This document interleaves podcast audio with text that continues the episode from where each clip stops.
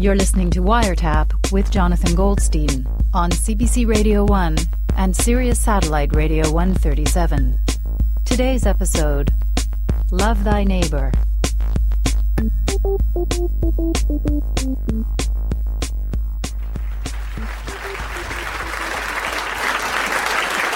Um, this next story is um, it's about neighbors, about Stone Age neighbors, uh, Fred Flintstone and Barney Rubble, and I'll be telling the story as Barney Rubble.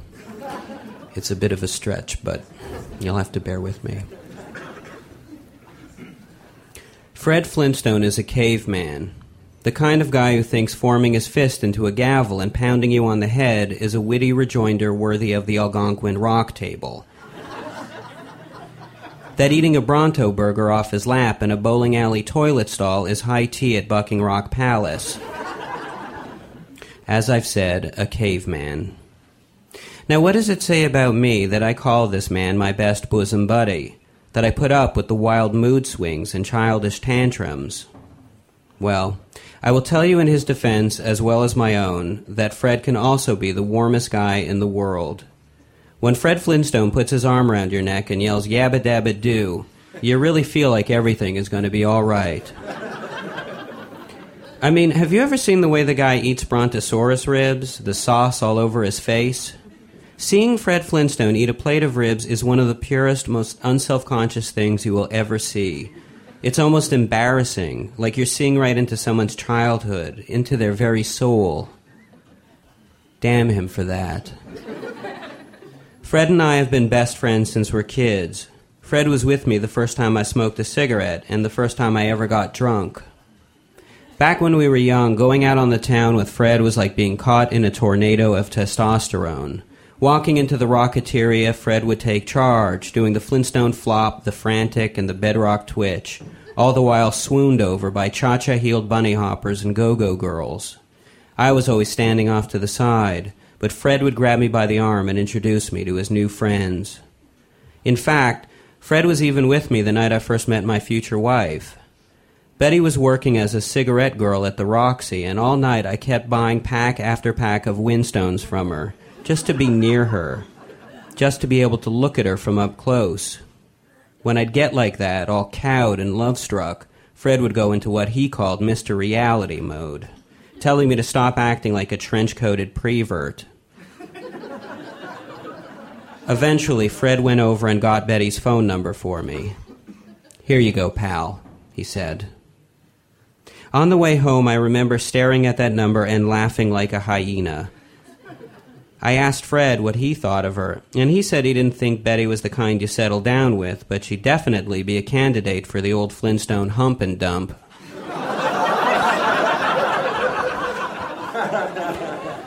Fred and I are like a couple of 14 year old girls. We have our fights and then we make up. It's always the same thing. But lately, I just haven't had the stomach for it. Betty says that the cold spell's been affecting my mood, making me more sensitive than is my nature. There's no denying the cold's been making me sore. The ground's gotten so cold lately that we can't even walk around barefoot. Betty's begun wrapping our feet in cabbage leaves. When Fred sees this, he says that wearing anything on your feet is unmanly. He calls my cabbage leaves ballet slippers and says I only wear them to make myself look taller. I think the cold's been affecting the appliances too. The other day I dropped some eggshells into the Pelican trash can and it gagged and threw up on the floor.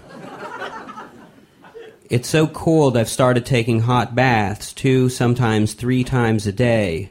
I bathe just to feel warm for a while. I lie back in the tub and close my eyes, and as the water pours out of Bessie's trunk, I try to think of relaxing things. Betty and I have decided to take a break and treat ourselves to a trip to Rockapulco. I think how nice it'll be to get away from this cold weather and from Fred. It's two days before our trip, Saturday afternoon, and we're at Fred and Wilma's. We're sitting in the kitchen, and the kids are in the playroom.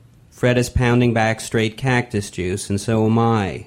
The girls are drinking salty stegosauruses. Fred is telling one of his stories. He's getting loud, the way he gets just before he starts pounding the table for emphasis. After three drinks, it's the table, and after four, it's my head. So when he starts in for the hundredth time about how he and he alone invented the Flintstone flop and how the corporate bastards cheated him out of the copyright on the dance, I couldn't just sit there and say nothing. You think you're a regular Bob Fossil.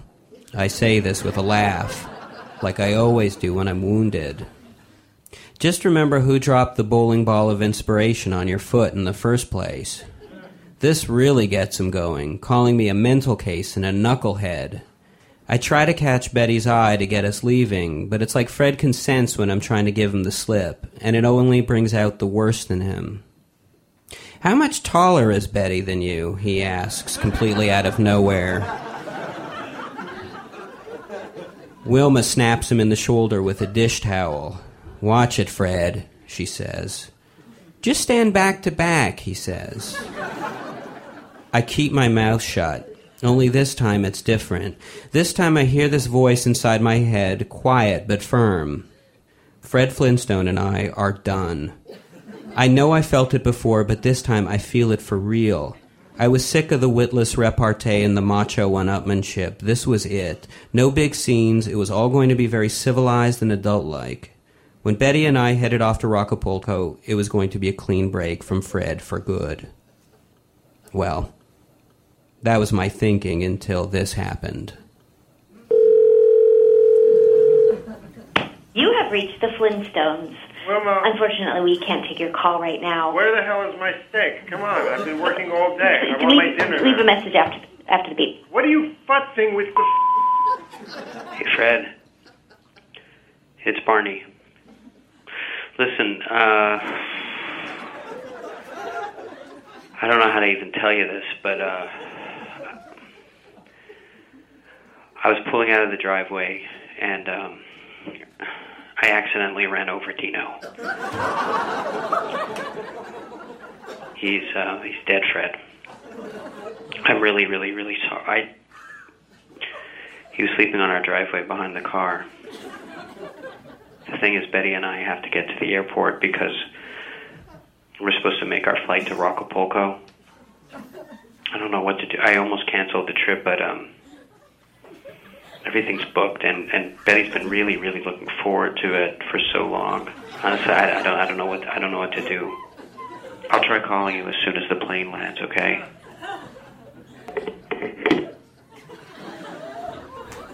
You need to know that despite my feelings towards Fred at the time, this was a complete accident. An accident that to this day I regret. Though I suppose, in the interest of full disclosure, I should also say that when I imagined Fred finding that dinosaur and then feeling just like he'd been kneed in the groin, feeling basically the way he always makes me feel, it was to my mind like some weird justice. So I put Dino in Fred's hammock and covered him with a blanket so Pebbles wouldn't see him. And then what else could I do? I headed off for the soothing, dreamy heat of Rockapulco, and I hoped Fred would understand.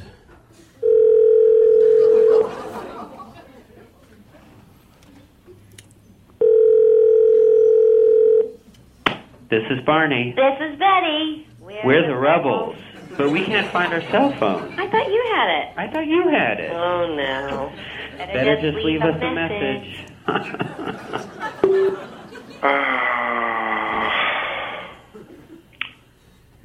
Hi, Barney. It's Fred.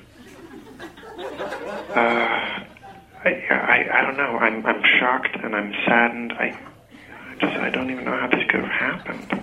I mean, maybe because of how short you are, you couldn't see Dino over the steering wheel. I, I don't know. I, you know, I would have thought that I'd have heard from you by now because I, I think your plane landed a few hours ago. Look, um, you know, j- just call me when you can.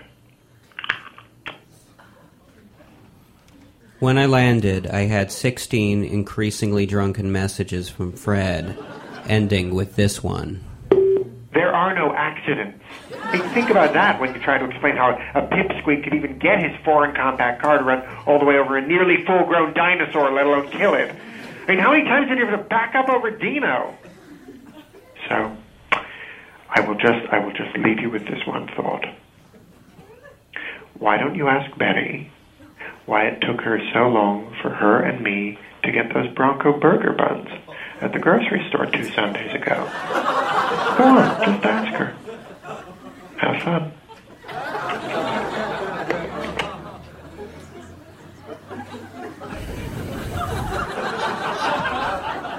It was after that beauty that I decided to leave Fred a message of my own, suggesting he ask Wilma about the time Stony Curtis was filming Slave Boy in Bedrock and Wilma had gone to his trailer for an hour long autograph.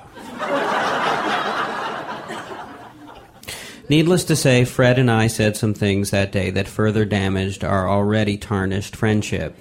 And needless to say, me and Betty's romantic Rockapulco getaway was taken up with recriminations, crying jags, and poolside screaming matches that lasted well into the night.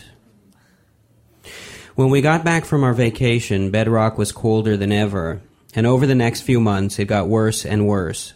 Fred and I were barely speaking, but I did notice that even he had started wearing cabbage leaves on his feet. All of our appliances were long dead, and the scientists on TV said that it was starting to freeze everywhere, even Rockapulco. They offered all kinds of theories. Some said the sun was dying, while others argued the moon was angry. One guy said that the tortoise which carried the world had been slowly walking to a colder place, a place where the sun had died and the moon was angry. Then he looked into the camera blankly and said that we were all done for. That guy was a regular Albert Einstein. When it finally sank in that the cold was here to stay, I sat down with Betty to go over our options. The way I saw it, we only had one. Sun heating, I said. I heard people talk about it on pre BC radio. Some guy was talking to Rox Murphy. He said you get rid of all the walls and roof of your house and trade them for glass that magnifies the rays of the sun. Compared to some of the other things some people were doing, like filling their walls with fireflies and cramming themselves into kangaroo pouches, it didn't seem that crazy. Betty was game, so I brought the idea up with Fred to see if he would get his house done too, so we could share the cost. Be partners, just like with the swimming pool the diner, the drive in, the boat, as well as the fake gold mine. But this, Fred decided, was just too far out. Fred Flintstone has dignity, he said. He does not put himself and his family on full display in a house made of glass. Fred Flintstone is not a ladybug in a jelly jar. By day, I would work on the house, and by night, I would worry about Fred. As we lie in bed, Betty assures me that this is just nature taking its course. Men like Fred are a dying breed, Betty says, while rubbing my back. You're just more evolved than he is. Did you know that Wilma once told me that Fred still has a tiny little tail at the base of his spine? I bolt upright in bed. That night I dream of trying to coax Fred out of a tree with a bag of peanuts. He grabs for them, but instead of putting them in his mouth, he throws them angrily at my face. I awake with great sadness. It's like there's something inside me that keeps telling me to be friends with Fred. When you decide to be friends with someone, you're friends, and that's all there is to it. Almost like you don't have any choice about it. I mean, if friends were easy to take and made you feel good about yourself, they wouldn't be called friends. They'd be called drugs.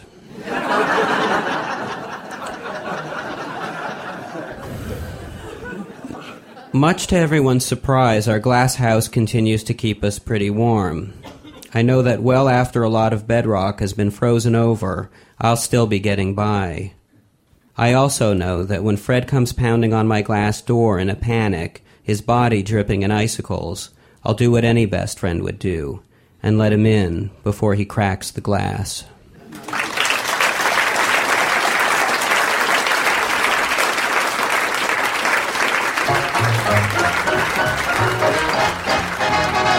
Boy, do we know how to bust Monte Carlo and to never be blue.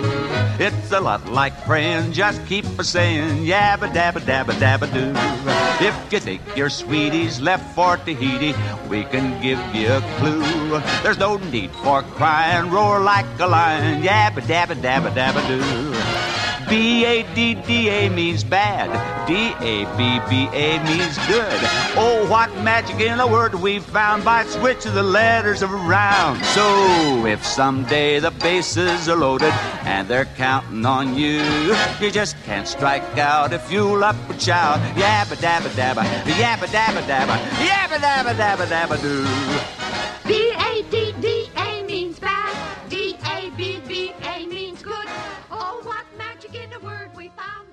The letters around. The Rose by Heather O'Neill.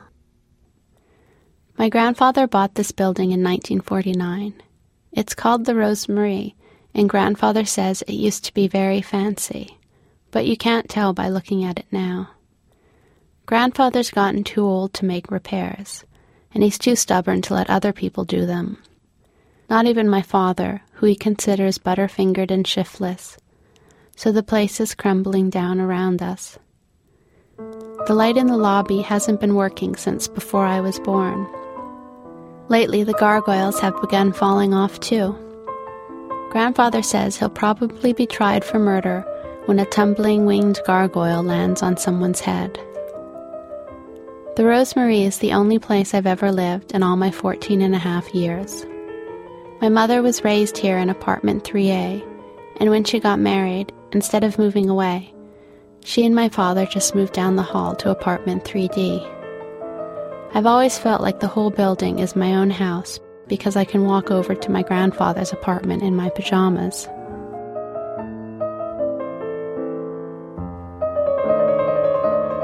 Grandfather says it's better not to talk to the tenants, but I always do. A lot of them even keep their doors open and call out to me when I walk by, and that's hard to ignore. Grandfather says they're an unlucky bunch, and bad luck is contagious. Why else would they be living here? he asks.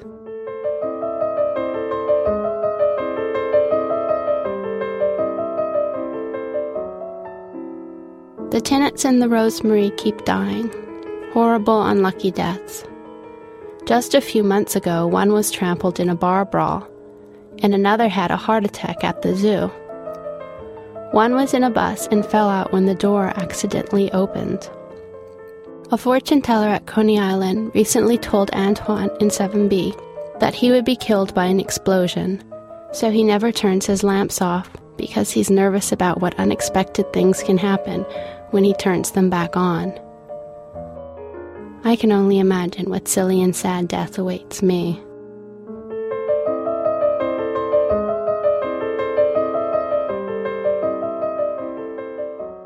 Gary, the five year old in 7H, and I are having a tea party in the courtyard.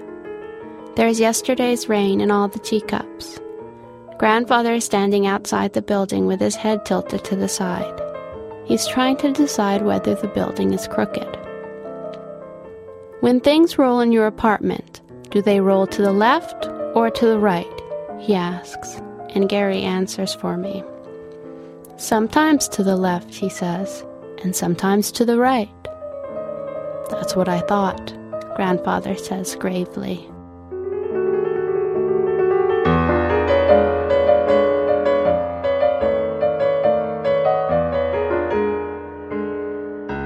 Old man Ludovic in apartment 5A bought himself a wheelchair at the church rummage sale.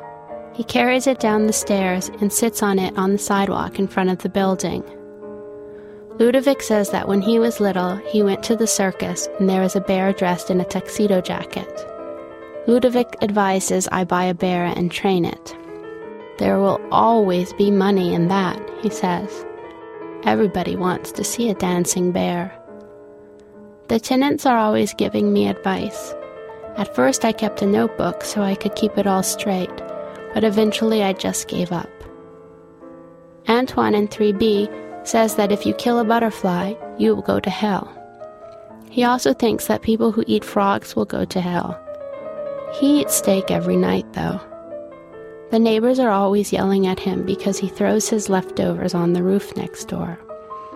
He misses and it goes all over their windows.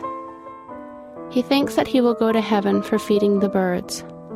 With that knowledge in mind, the rest of what he does during the day, to him, doesn't really matter.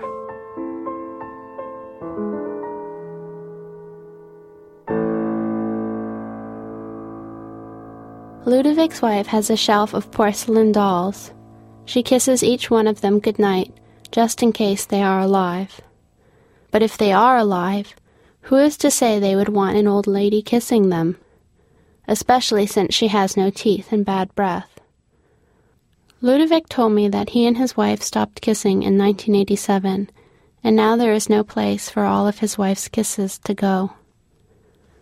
Jack, one of the new tenants in the basement, organizes a book sale in the courtyard. All the tenants bring down the books they don't want and put them on tables. The tables are full of children's books from the 60s that fall to pieces when you open the covers. The books describe how you can find an alternate reality by reaching far back into your utensil drawer. The rats in these books can all talk, and they all have respectable names, like Alfred.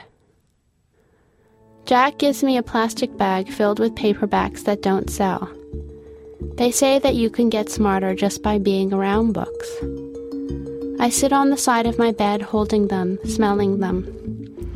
One of the books is a novel by Iceberg Slim that has been translated into French. I took this book out from the library in English last year when a teenager in 13A recommended it to me. I begin reading it again and find that I like it much better in French. In French, even the low life seem to be as gentle as children, with their socks pulled up to their knees.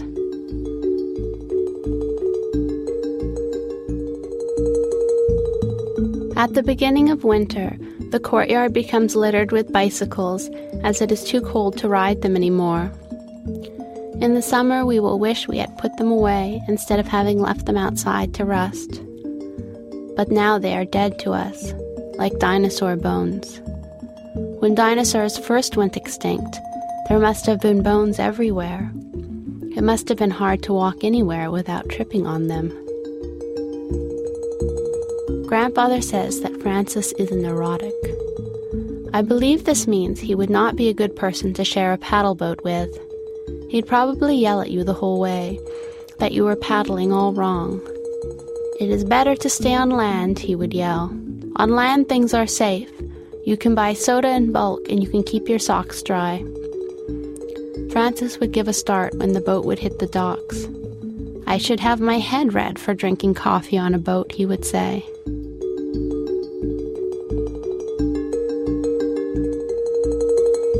Once a year, Ludovic and his wife take me to see Swan Lake. They say it's the only ballet that they can stay awake through. But just in case, we always show up carrying our couch cushions. When the weather turns nice, the pretty girl in apartment 4C sits outside her apartment selling a row of shoes that goes all the way across the courtyard. Her grandmother just died, she explains. I hold a pair of burgundy high heels with embroidered green flowers on them. Her grandmother lived a 101 years and never had to resort to running shoes.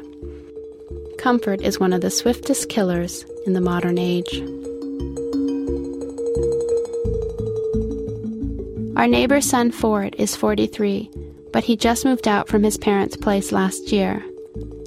He only moved down the hall, but he says it gives him a much needed sense of independence. Still, he puts all his dirty dishes in a wagon and pulls them down the hall to his parents' apartment so he can use their dishwasher. He wears a long black overcoat, and while using his parents' bathroom, he fills his pockets with bottles of shampoo and bars of perfume soap. Before he leaves, he makes himself a pile of peanut butter sandwiches to take along with him for the road. He believes he can continue to live the rest of his life in this delightfully independent manner.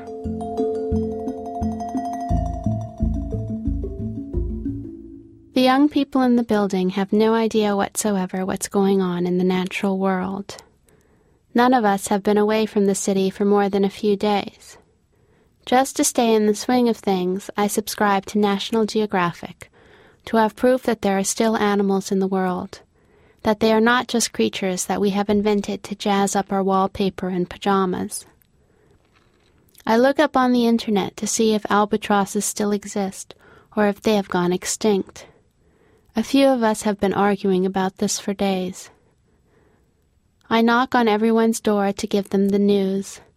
The albatross is alive, I cry.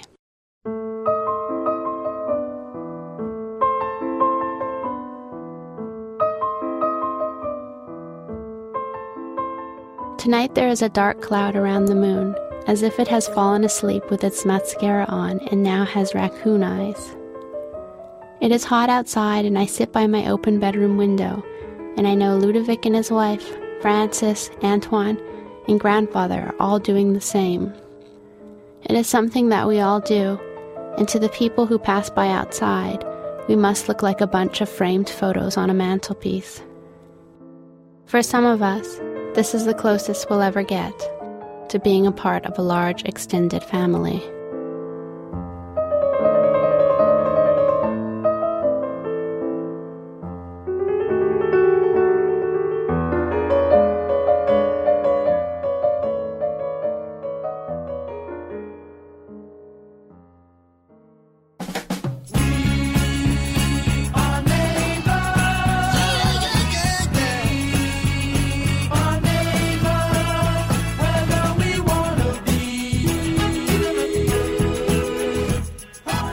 On Wiretap today, you heard Heather O'Neill reading her short story, The Rosemary.